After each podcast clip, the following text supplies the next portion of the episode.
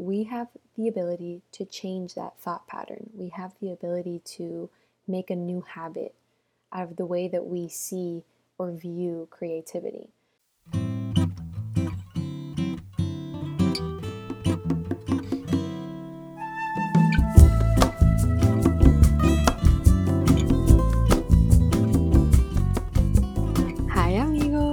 Welcome to another episode of the Journey of Pursuit podcast. If you feel like I am whispering, it's because I'm trying my best to do so because it is 12:08 a.m. and my roommate, hey Ash, is currently sleeping and I'm trying to be really respectful, but at the same time also hit my deadlines and stay committed to this podcast. And so here I am. This week's episode is a solo show. And what I mean by solo show is that it's just going to be me talking instead of me interviewing someone else. So, in an effort to release at least two episodes a week, that's kind of what I'm working up towards. I am now doing some solo shows every other week until I can get myself to do two episodes a week. This week, I'm super excited because we're going to be talking all about creativity. I don't know if you guys have read The Artist Way by Julia Cameron, but if you haven't, I highly recommend this book it not only gives you the steps, but it just makes you really think about creativity in a new way. And I'm only a couple of chapters in and have already felt a huge shift in my creativity and overall view of artists. And, you know, being an artist myself, I find that I oftentimes come to this sense of overwhelm or like a stump, like I'm stuck and imposter syndrome starts taking over. Things like, who am I to do this? You're going to fail. There are other people who are way better than you at that, etc., etc., etc. And naturally, I found it very therapeutic to read a quote in this book that says, There is no such thing as being done with an artistic life. Frustrations and rewards exist at all levels on the path. Our aim here is to find the trail, establish our footing, and begin the climb. The creative vistas that open will quickly excite you, and that's on page five. And what I love about that quote, reading it over again, is that it kind of gives you permission to just be where you are.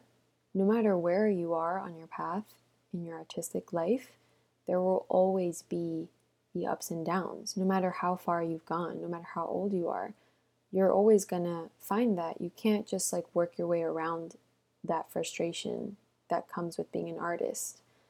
And I also love that she points out that although we may look like functioning artists to the world, we oftentimes feel like we don't do enough and we just can't do it right or it just isn't right. We have the ability to change that thought pattern. We have the ability to make a new habit out of the way that we see or view creativity.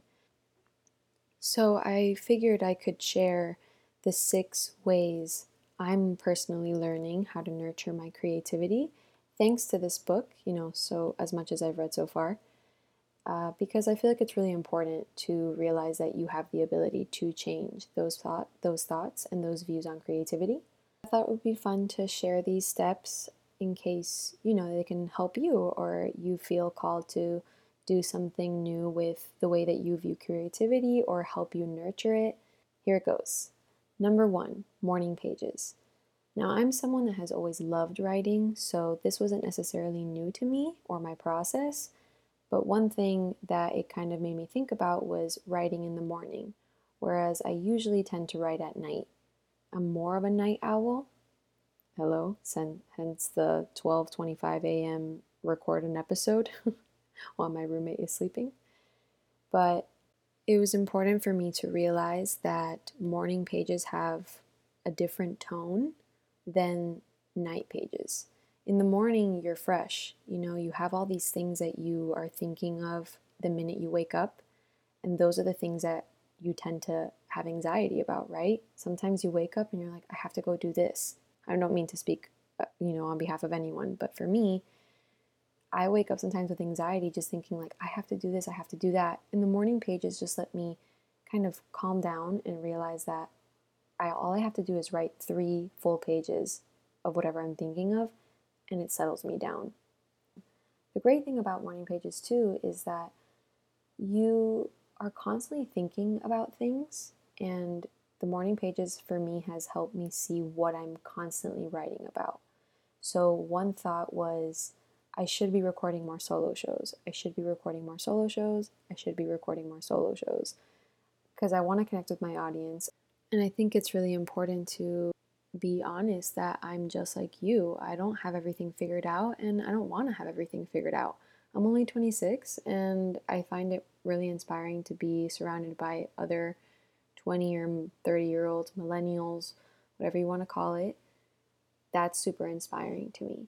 So I had that thought in my morning pages. I made a note of it that I kept saying it, and here I am, 1234 and counting and recording my first real solo show with like in-depth conversation of things I've think, thought about. Which brings me to the second point, which is meditation. And this one I know is kind of cliche, like everyone says meditate, quiet down the mind, it will really help you. But I'm here to tell you that it's very true because since the beginning of quarantine, I have been meditating and I have noticed how less reactive I am to things that maybe just automatically are stressful. Meditating has been something huge for me to focus on so that I realize it's not that big of a deal and I'm in control. And it just kind of gives you that key, that ability to change your perspective and have more inner peace and just use meditation as a tool to better yourself and your mind so that you show up better for everything around you. Number three, artist dates. This one is probably one of my favorites because it's the way that you're going to be able to receive all of those things that you need to be even more creative. It really like fuels you up. It's the fuel you need every week to kind of like gain insight, more inspiration, to be guided, or to change certain things that you realize because you're giving yourself the time to like stop and do something fun. It gives you the ability to realize the things that you need to change. So, an example of an artist day I did this week was I took a drive to one of my favorite streets here in LA and I played music while I was driving, which I do all the time. You know, I play music while I drive, but lately with COVID, I've been home a lot more and have become more comfortable at just like staying in and finding things that make me feel comfortable here at home. But with these artist dates, it just helps me change the scenery. You know, it helps me give me like a little pick me up. And it worked like a charm. It only took like 30 minutes in total and it fueled me up. And I was able to continue working on my podcast even better than when I was working on it before I went on the artist date. It can be something even more simple if you don't have a car or you can't go out of your house. An example could be making yourself a really nice meal or shopping for something online that will make you feel even more creative, like a set of markers. Something very simple. I don't think this has to be very complicated. I think the more uncomplicated, the better because you don't have to think about it or stress too much. Number four, I think this one and number five are probably the most challenging for me personally. Give yourself permission and you write yourself a letter that really lets you let go of that imposter syndrome you feel and that you've been carrying around. And it also helps you commit to taking care of you and your inner artist. So, committing to doing these things like morning pages, like artist dates, like meditating, all these things make a commitment to yourself to do them every day and see how you feel. And commit to being kind to yourself and being attentive to how you feel and nurturing those feelings and listening and not just kind of shoving them down, you know, pushing them all the way down so that they don't interrupt your plans for your life. But I'm a true believer that if you don't pay attention to those things that you're pushing down, they're going to come up even bigger eventually. So you might as well just listen and nurture them now. All right, number five affirmations and blurts. This was probably the most challenging one for me, for sure, because basically what this is saying is that we all have a mind that is used to telling us very crappy things like, you can't do that, who are you to do that? And over and over again, it never stops because we don't stop them. So they're called blurts, and they've lived in our minds for so long, and it's time to retrain them. Enter affirmations. These help you convert the blurts or the habits that you have into new thoughts or beliefs that will set you up for success and help you actually be nice to yourself. What a concept, right? To be nice to yourself. We are so mean to ourselves all day long and we don't notice. And most of the time, if we just like took a minute to think about what we just thought about ourselves or said to ourselves, we would realize that we would never say that to one of our loved ones. But we are our worst enemies. But why do we do that to ourselves? We're supposed to love ourselves the most, right? You can't love anyone else until you love you. So it's time to change that. And working on affirmations and making it a daily routine has really helped with those blurts and kind of quieting down that negativity in my mind. So, an example of two of the affirmations I have used are I'm a talented artist and I deserve to be loved. And I say it and I try to train myself to believe it by feeling good when I say it out loud because trust me, when you start this process of saying affirmations out loud, it feels really weird. Sometimes I'm like, oh my God, don't say that, which is just a sign that proves I need to be saying it more, right? Because it'll get easier. And it really does get easier saying it out loud. And you do end up, you know, believing that you are worthy, you are able to do these things, and you are talented and you are loved. So it's very important, but it's, I think, the most difficult step. And lastly, taking yourself on a walk. And I know this sounds bizarre, especially if you're not used to taking walks, but it doesn't have to be specifically a walk. It just has to be something that gets your body moving. So, you know, put on some headphones and dance to your favorite song. That works too. It's just a form of therapy. Something that I've chosen to do is to kind of partner walking with another of the steps.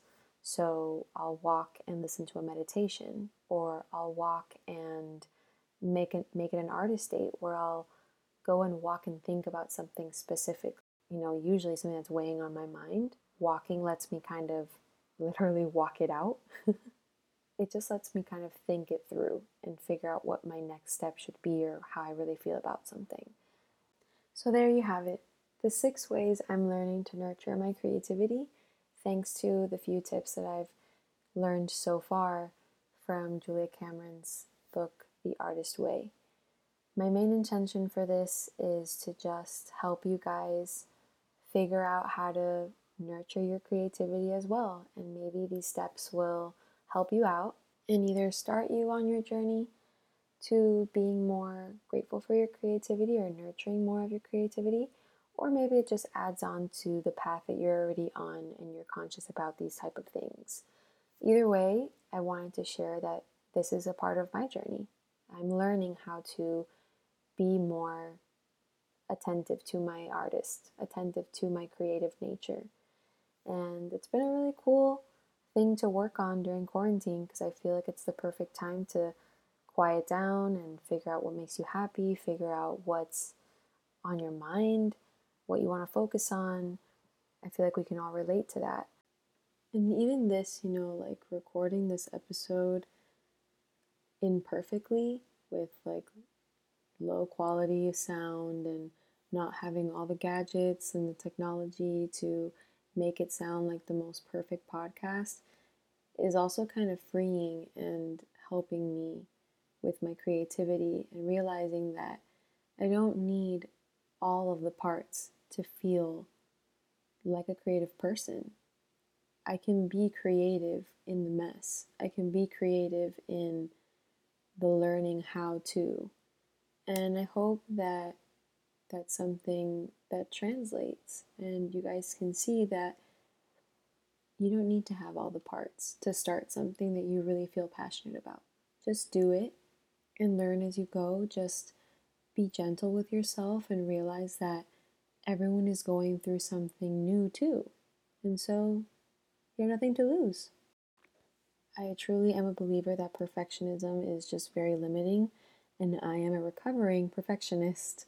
If you've ever heard that term, it is so freeing to be able to allow myself to almost do that letter, you know, giving myself the permission to be an artist in any form that I feel is necessary to get to where I want to go. So, thank you so much for bearing with me in these times of figuring out how to just make these episodes happen.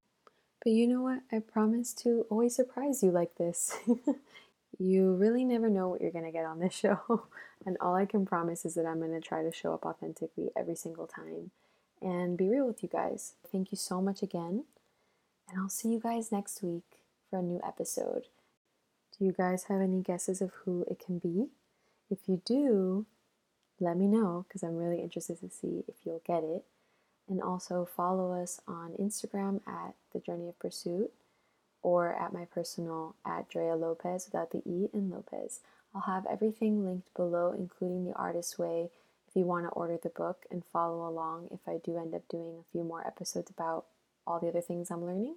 And I'll leave links to all our socials and ways you guys can connect with me. If you feel that this episode benefited you in any way possible, send it to someone that you really love or feel like could also benefit from it. Tag us. I would love to see you guys share the show. It would mean the world. And of course, if you have any feedback or if you have any thoughts on who can be the next guest, just DM me. I'm always open to feedback and listening to who you guys think should be the next guest on the, the show. Hasta mañana, amigos! And I actually mean hasta mañana because it is now 1:13 a.m and I'm going to sleep.